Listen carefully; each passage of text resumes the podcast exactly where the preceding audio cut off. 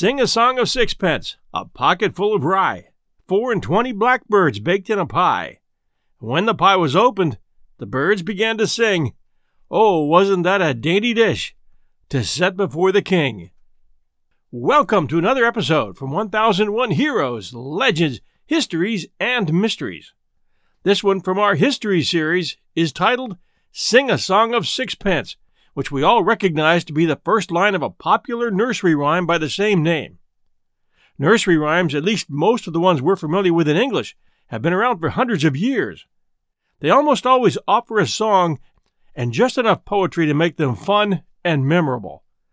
But in many of them, there is a hidden meaning, sometimes innocent, sometimes sinister, and often poking fun at the British monarchy, which in times past didn't tolerate criticism very well.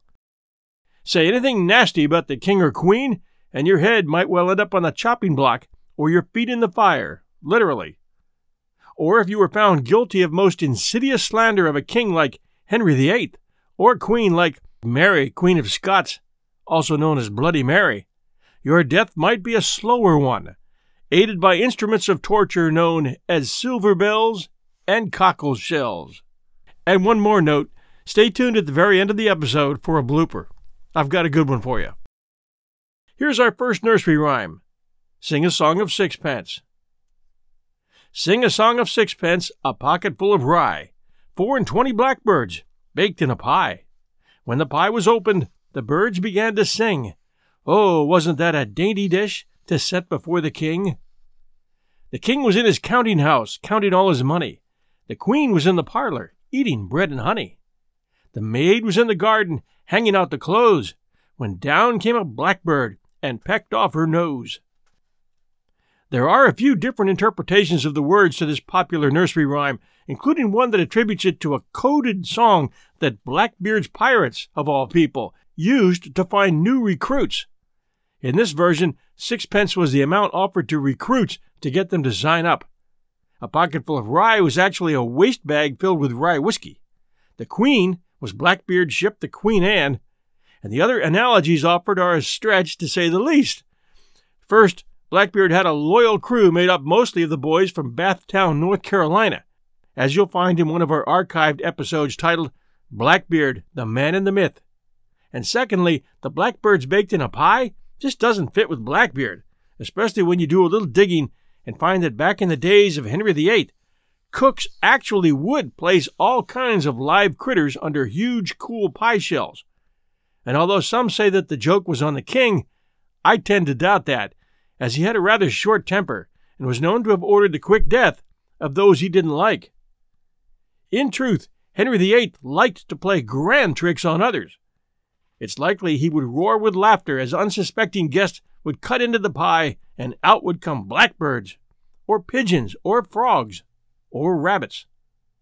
After all the screaming and laughter died down, out would come the real pie. The pie was the size of a big pot, hence the word pot pie. There are a couple of early references, one by Shakespeare in his Twelfth Night, Act 2, Scene 3, written in 1602, where Sir Toby Belch tells a clown, Come on, there's a sixpence for you, let's have a song. And also in Beaumont and Fletcher's Bonduca, in 1614, which gives us the line, Whoa, here's a stir now. Sing a song of sixpence. Rye seed was used to lure the birds in so the cook's helpers could throw a net over them. Four and twenty blackbirds is interesting and probably refers to Henry VIII's dissolution of the monasteries, one of the most shocking revolutions in English history, whereby Henry VIII declared himself the sole religious authority in England Ireland, and Wales, issuing edicts in 1534 and 1539 and seizing the property and assets from over 900 churches and abbeys, hunting monks into extinction, and ordering the drawing and dismemberment of known abbots and other religious authorities of the time. Terror reigned in England. Again, Henry VIII was not the kind of guy you wanted to surprise with a bird pie, and we haven't discussed all the wives he beheaded. Now, with all this money and assets stolen from the church, the king was in his parlor counting all his money. His second wife, the queen, Anne Boleyn, was in the parlor eating bread and honey while all the common folk like us outside starved, and the maid, very likely a reference to Jane Seymour, a lady in waiting to the Queen, and next in line after Anne Boleyn was disposed of, and whom the king was dallying with behind Anne's back, and she was hanging clothes in the garden. The blackbirds are those pesky monks that the king was hunting down, bitter on the nose, which has become a cute little ending to the poem where the parent plays the got your nose trick at the end of the song. And remember this one? Baa, baa, black sheep, have you any wool? Yes, sir, yes, sir, three bags full. One for the master, one for the dame, and one for the little boy who cries down the lane. This one goes back to the 13th century when King Edward I, also known as Edward the Longshanks because of his very long legs, and he was also known as the Hammer of the Scots. Like many of his forefathers, the kings of England before him, he spent a lot of his time defending and developing his kingdom, being involved in battles, sieges, and even hostage situations. Edward didn't fight wars from a desk, and it certainly wasn't a quiet life by any means. During a long battle torn return journey back to England from the Crusades in 1272, he was informed of the sad news that his father had died. As a consequence of his father's death, he was crowned king at Westminster Abbey on the 19th of August of that year, 1272. The Crusades had accomplished very little in reality, but cost vast amounts of money, and Edward was now King of England with a very big bill and needed to pay for his part in the Crusades. Kings had a way of raising quick money back in those days. They taxed the poor. Remember Disney's Robin Hood when the sheriff of Nottingham would hold the poor church mice upside down until the coin tumbled out of their pockets? That's what kings do. The Egyptian pharaohs taxed the use of cooking oil. Emperor Vespasian of Rome levied a urine tax. The Tsar of Russia, Peter the Great, put a tax on souls and another on beards. But King William III knew that people liked to look out of windows, and he needed money, so he created a window tax. Prime Minister of Britain William Pitt the Younger knew people liked to wear hats, so he put a tax on hats. At the time of King Edward's reign, when he surveyed his kingdom, he saw more sheep than people. Even a poor farmer might have a flock of 8,000 spread over tenanted land and would need over a dozen shepherds to herd his flocks. There's the answer tax sheep. Actually, there's a better method of collecting even more money simply tax their wool. Then the king will pull in revenue every time the sheep are shorn. It would be like putting a federal tax on haircuts. Whoops, I hope I didn't give away any ideas.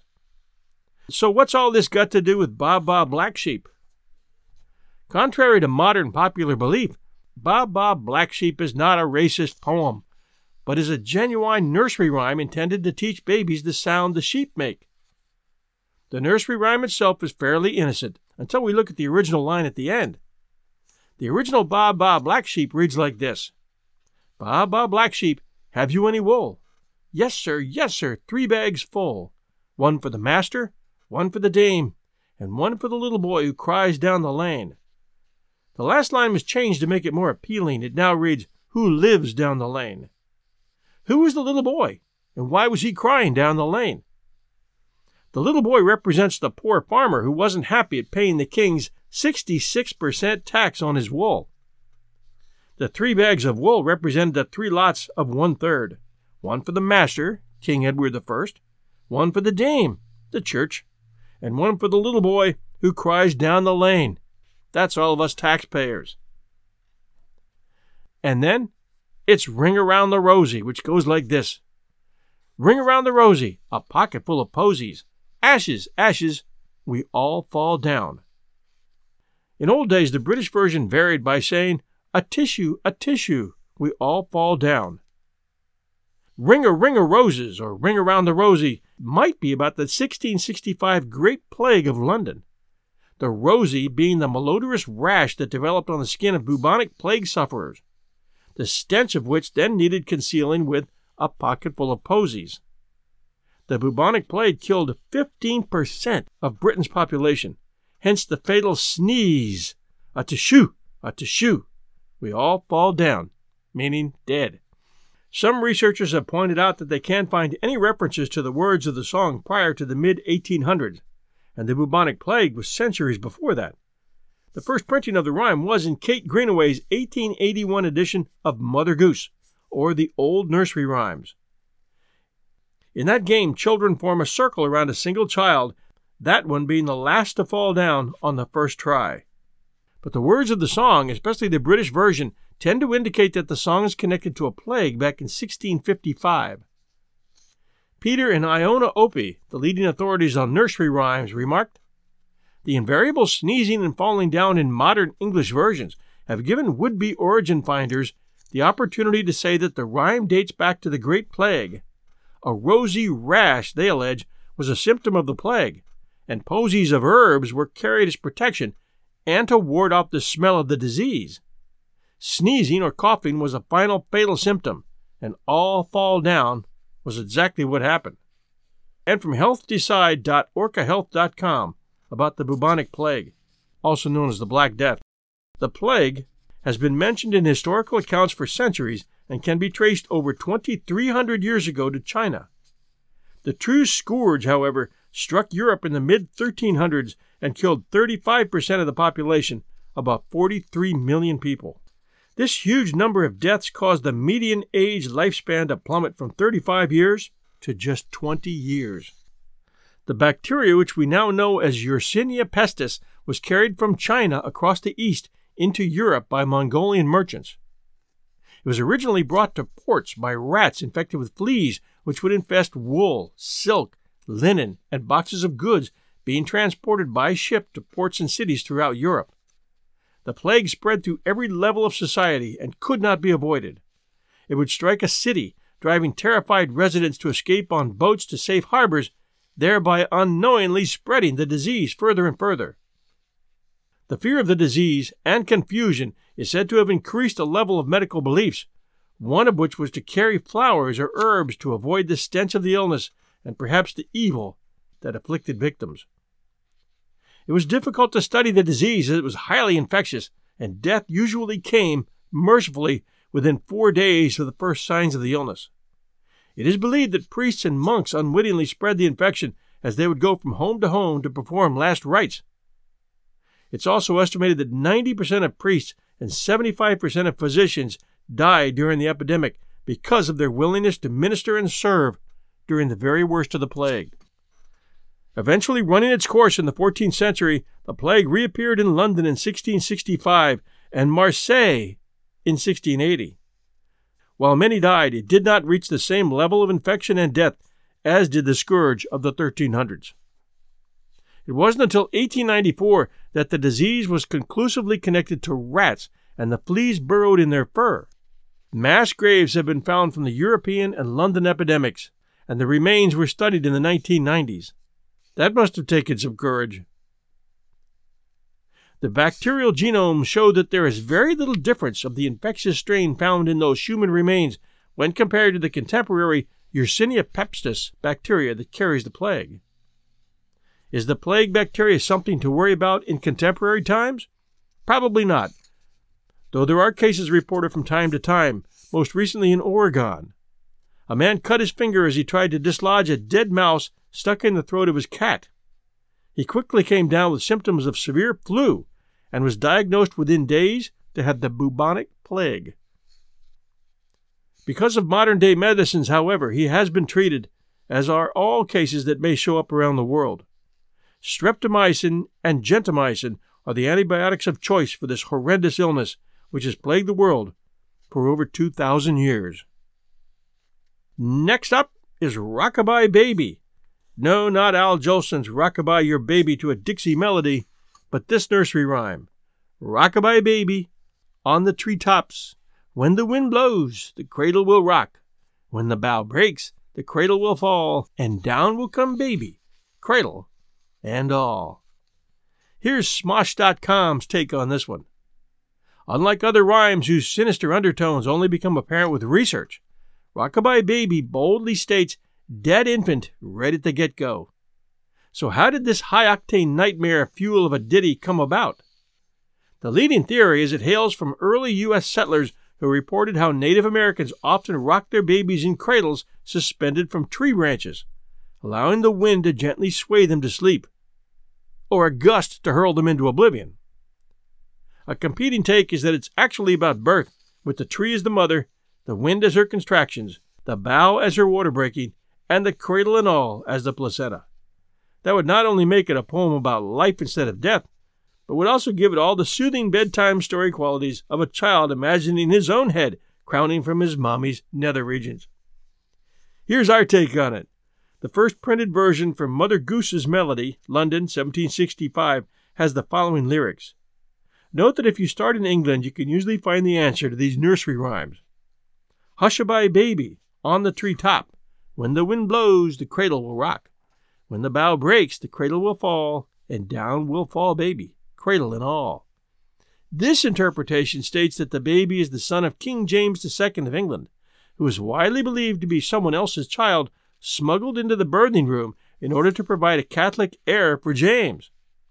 In this interpretation, the cradle represents the Stuart monarchy. And then our runner ups. Originally titled Hush-a-bye Baby, this nursery rhyme was said to be the first poem written on American soil, according to 1904's Book Lover. There's no official record, however, that proves when the song was written. Some sources claim it came as early as the 1500s. It first appeared in print in Mother Goose's Melody in 1765 and contained a stern morality lesson in the footnote. This may serve as a warning to the proud and ambitious who climb so high that they generally fall at last. We tend to side with Mother Goose on this one. Then there's Mary, Mary, quite contrary, how does your garden grow? With silver bells and cockle shells and pretty maids all in a row. The oldest known version was first published in Tommy Thumb's Pretty Songbook, 1744 with the following lyrics Mistress Mary, quite contrary, how does your garden grow? With silver bells and cockle shells, and so my garden grows. One theory posits that Mary, Mary, quite contrary, may be about Bloody Mary, daughter of King Henry VIII, and it concerns the torture and murder of Protestants. Queen Mary was a staunch Catholic, and her garden here is an allusion to the graveyards which she was rapidly filling with Protestant martyrs. The silver bells were thumb screws, while cockle shells are believed to be instruments of torture which were attached to men's parts. The How Does Your Garden Grow is also said to refer to her lack of heirs, or to the common idea that England had become a Catholic vassal or branch of Spain and the Habsburgs. It's also said to be a punning reference to her chief minister, Stephen Gardiner, Quite contrary is said to be a reference to her unsuccessful attempt to reverse ecclesiastical changes effected by her father Henry VIII and her brother Edward VI. The Pretty Maids All in a Row is speculated to be a reference to miscarriages or her execution of Lady Jane Grey. This was a rough time for Protestants.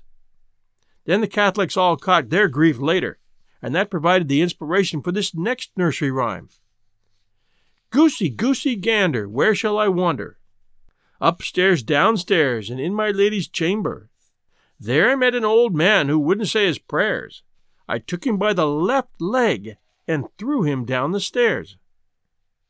The origins of this nursery rhyme are said to date back to the 16th century and refer to the necessity of Catholic priests having to hide in priests' holes in people's homes in order to perform last rites or perform any ceremony that required the use of Latin.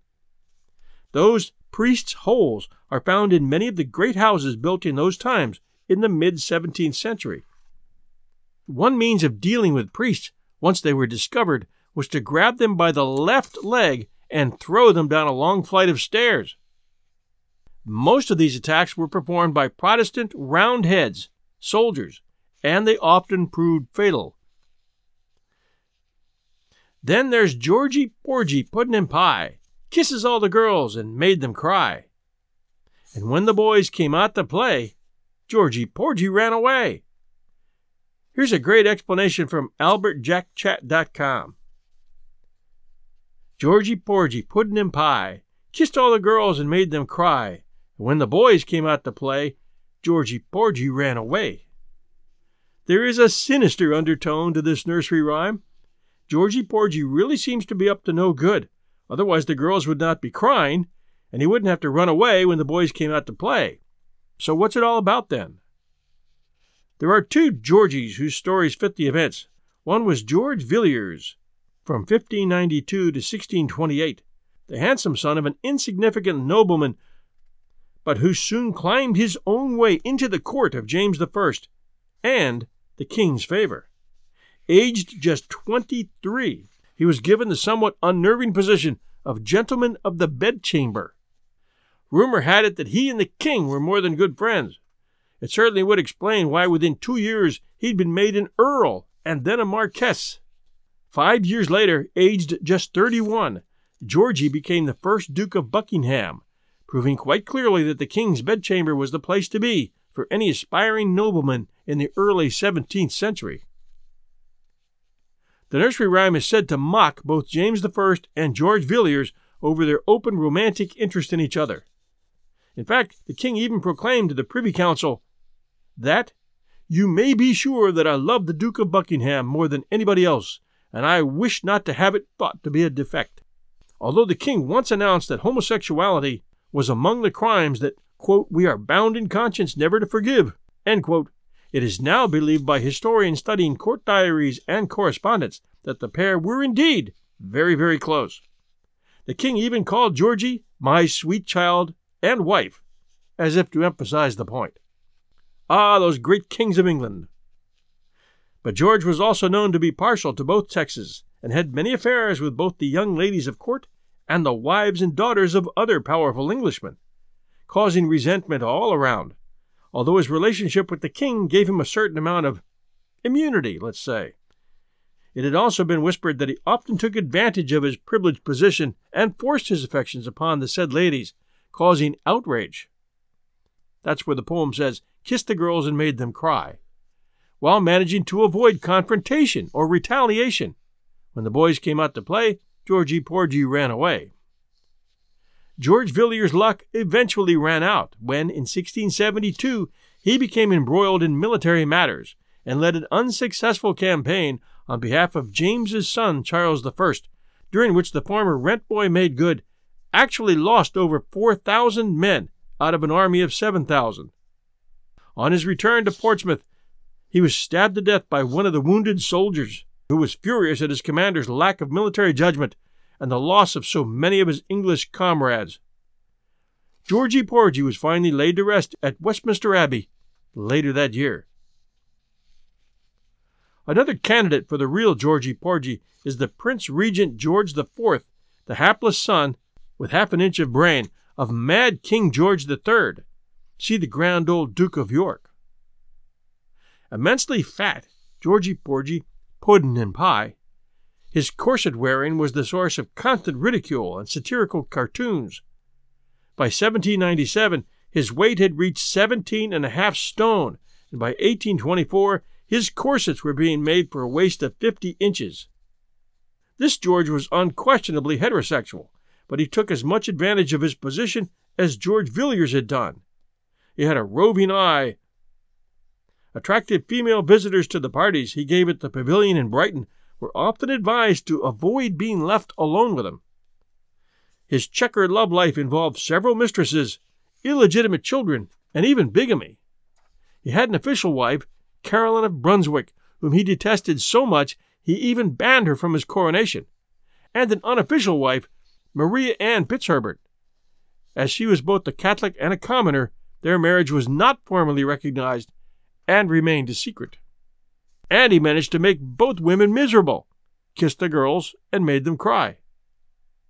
In addition, although George loved watching prize fighting, which in those days was bare knuckle boxing, which at that time was illegal, his own physical and emotional cowardice was legendary. This is illustrated by a story of the most infamous prize fight of the day where one contestant died of his injuries. George was known to have been present, as he was included in a sketch of the match by James Gillray, the famous political cartoonist of the day. But when the man died, he ran away, terrified of being implicated in the fallout and attempting to conceal his presence at the match. and that might have inspired the line, When the boys come out to play, Georgie Porgy ran away. And finally, an innocent one from Albert Jacks, The Dark History of Nursery Rhymes.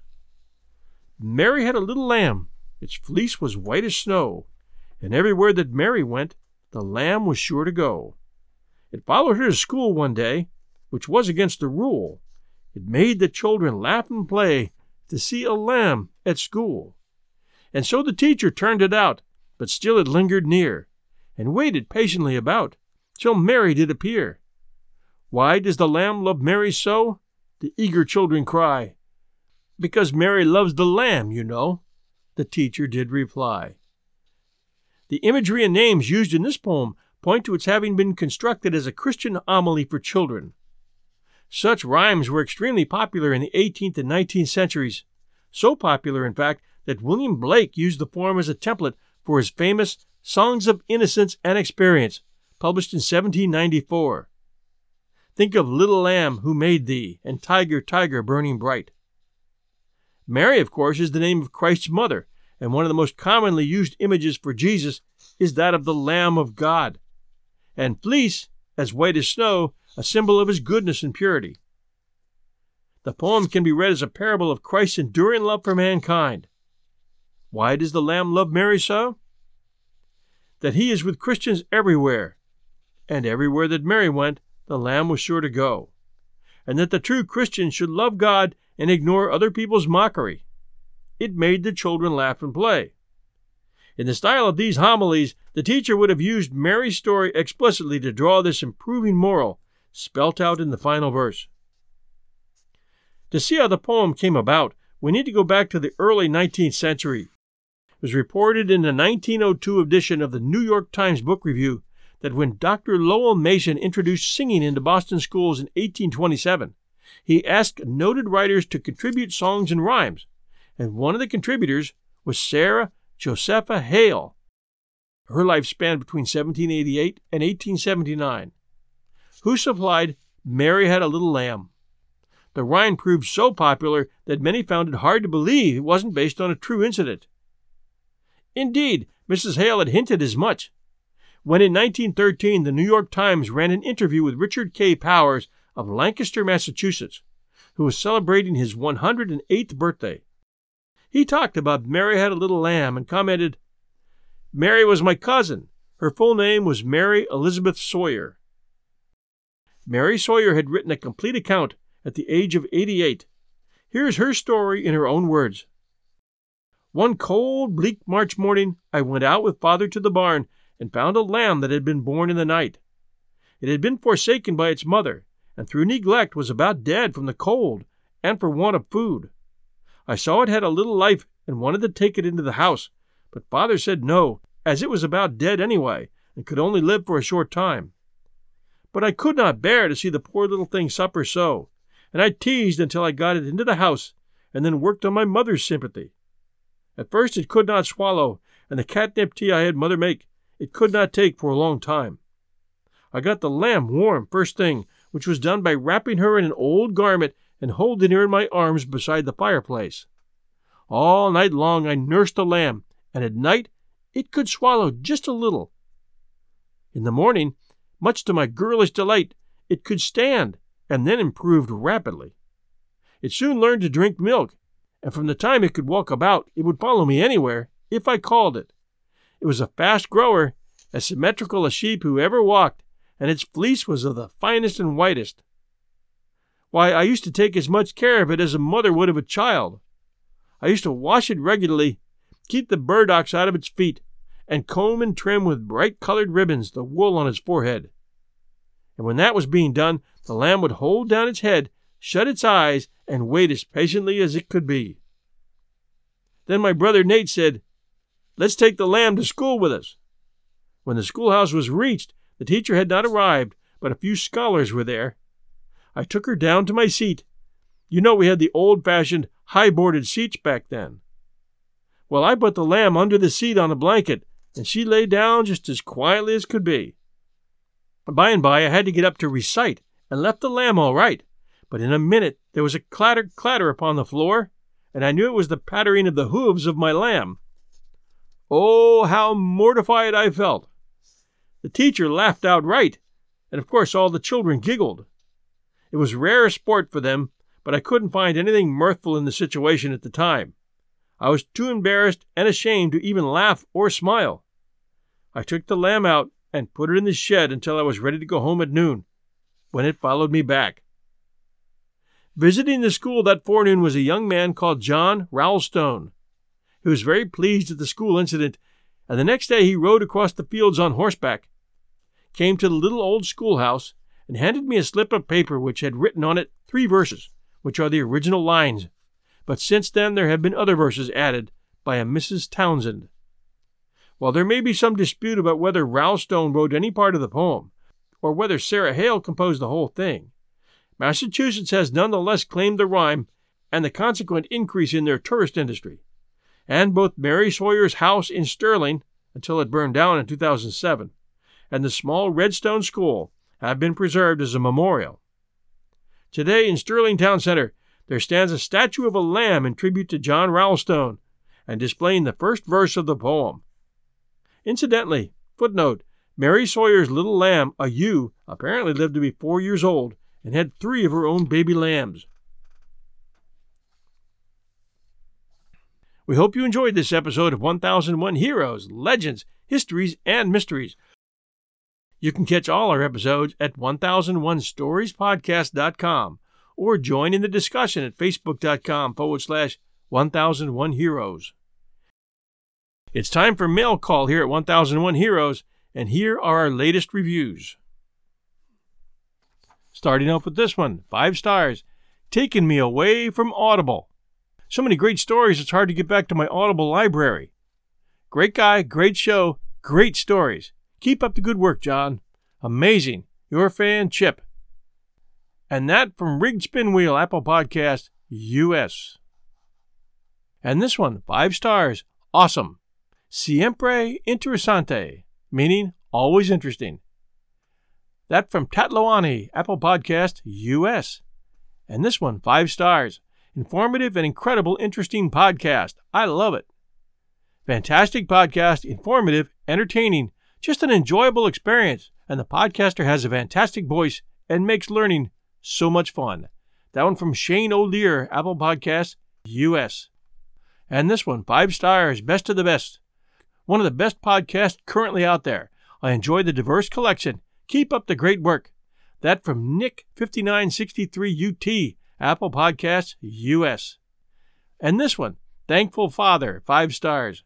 Believe it or not, my teenage daughters and I enjoy listening to these stories while making the two hour drive to Grandma's cozy lake cabin in western Maryland. We enjoy discussing them afterwards and no doubt have bonded over these family friendly stories. Pittsburgh Dad. That from New Ken Fan, Apple Podcasts, US. And this one, five stars, solid. Over time, I've developed a handful of go to podcasts I enjoy listening to, and this one is a definite rock I keep coming back to again and again. An interesting and wide range of subjects will keep your interest piqued, and you may find it hard to stop listening. A big thanks to John for all his work. That from PR Man, Apple Podcasts, US. And this one, five stars. I'm so glad I found this podcast network. John Hagedorn is great. Love his voice and the way he can tell a story. I listen all the time, and I'm sure you would too if you give it a try. That from Max J, 1978, Apple Podcasts, US. And this one, a great collection of yarns. I love a well told story, and this podcast delivers just that. Well told, intricate, researched, and entertaining stories. I tip my hat to you, but can I ask for a few more Australian stories? That from Steve OB69, Apple Podcasts, Australia. And this one, great podcast. Five stars. Excellent podcast. Very engaging stories and awesome presentation. Can't stop listening. That one from IWVIA 0362 Apple Podcast, US. And this one, one of the best podcasts of all time.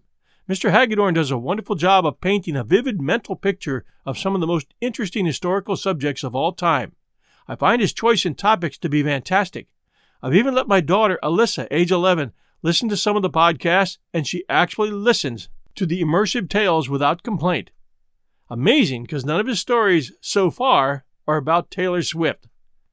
If you have to pick one podcast to keep you entertained for the day, you will love, love, love the time you spend listening to 1001 Heroes, Legends, Histories, and Mysteries podcast. That one from D. Marie Hugh via Apple Podcast US. Thank you all so very, very, very much for taking the time to sit down and do these reviews for 1001 Heroes. We appreciate it so very, very, very much, and it helps us in the rankings so that new listeners find us. Thank you again. Stay tuned next Sunday night at 8 p.m. for The Flying Tigers, the incredible story of the American mercenary pilots who flew for China in the early days of World War II, giving the Allies their first victories against the Japanese, who had attacked China in 1937 and dominated the air above China until Claire Lee Chennault and all his volunteer pilots in their P 40s started hammering Japanese all around China and Burma. It's a great story, and you don't want to miss it. One more thing, and then we'll get to the blooper. I've been expanding that shop I mentioned a few weeks ago to include engraved stainless steel dog tags, which I've been making for fun. I had an idea to create Roman dog tags, which have a Latin inscription on one side and the English translation on the reverse. I started with some good ones for kids Surf's Up and Never Tickle a Sleeping Dragon. Take a look at Etsy.com. That's E T S Y.com forward slash shop forward slash the 1001 store. Prices start around 15 bucks for my dog tags. It's a fun side business. If you have a short phrase you'd like us to do, give me an email. I'll be glad to do it. It's 1001 Stories Podcast at gmail.com. It's just some fun on the side for me. I'll always stay podcasting, so no worries. Give our new shop a like when you stop by. We'd appreciate it if you would. Thanks. The link is in the show notes for you. And now, our blooper. But would also give it all the soothing bedtime story qualities of a child imagining his own head crowning from his of a child imagining his own head crowning from his. Uh, let's just cut that one. Oh, heck. But would also give it all the soothing bedtime story qualities of a child imagining his own head crowning from his mommy's nether regions. Until next time, this is your host and storyteller, John Hagedorn, and this is our story.